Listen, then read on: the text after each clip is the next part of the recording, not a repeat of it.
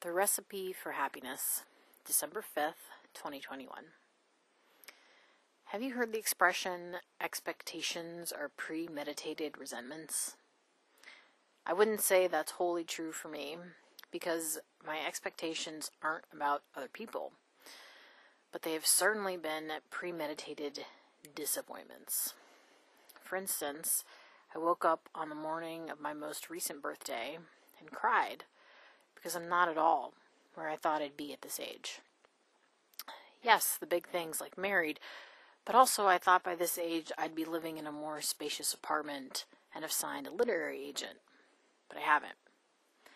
Every year I inflict this kind of disappointment on myself. I make a goal where I say, by this time next year, I'll blink. And then inevitably, what I set out to achieve doesn't come to pass because I'm not in control of every aspect of my life. If we're using the theater metaphor that all the world's a stage and we're merely players upon it, I'm instead operating under the assumption I'm the director. As the director, I have a say in what happens upon the stage. But as much as I'd like to be the director, I was cast as an actor. And that means it doesn't make sense to have expectations for how my future will unfold. Having a goal is great, but setting a timeline is not. How can I possibly predict what will happen in the future? I can't. It's also the chief complaint of every crowd-funded campaign I've ever backed. The creator sets up a timeline and says, You'll receive your water pitcher in six months, or whatever. And when that time comes and goes, people get angry and impatient.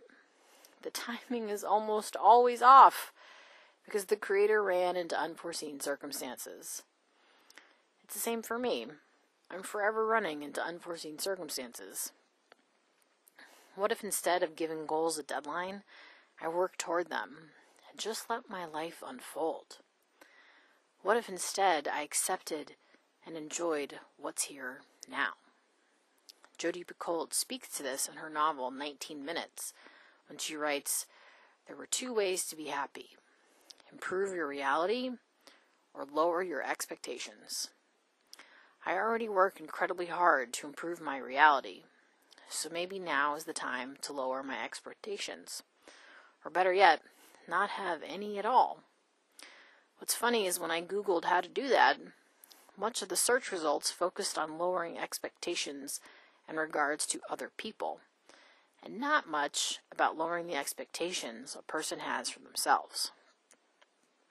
I suspect that because in the US anyway, we have high expectations for ourselves. We believe if we dream it, we can achieve it, and on, on, and on our timeline to boot. You just have to think positively, create a vision board, hire a life coach. That all has place but so does something every spiritual teacher talks about surrender.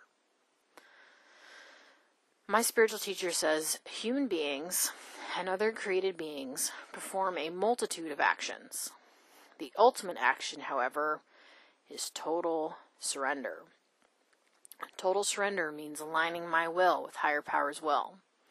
Total surrender means recognizing I am an actor in this world, not the director.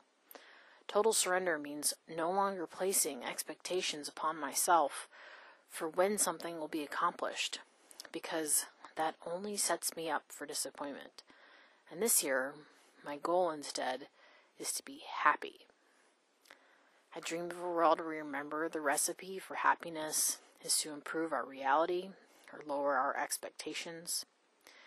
A world where we remember we are the actors upon the stage of life not the directors.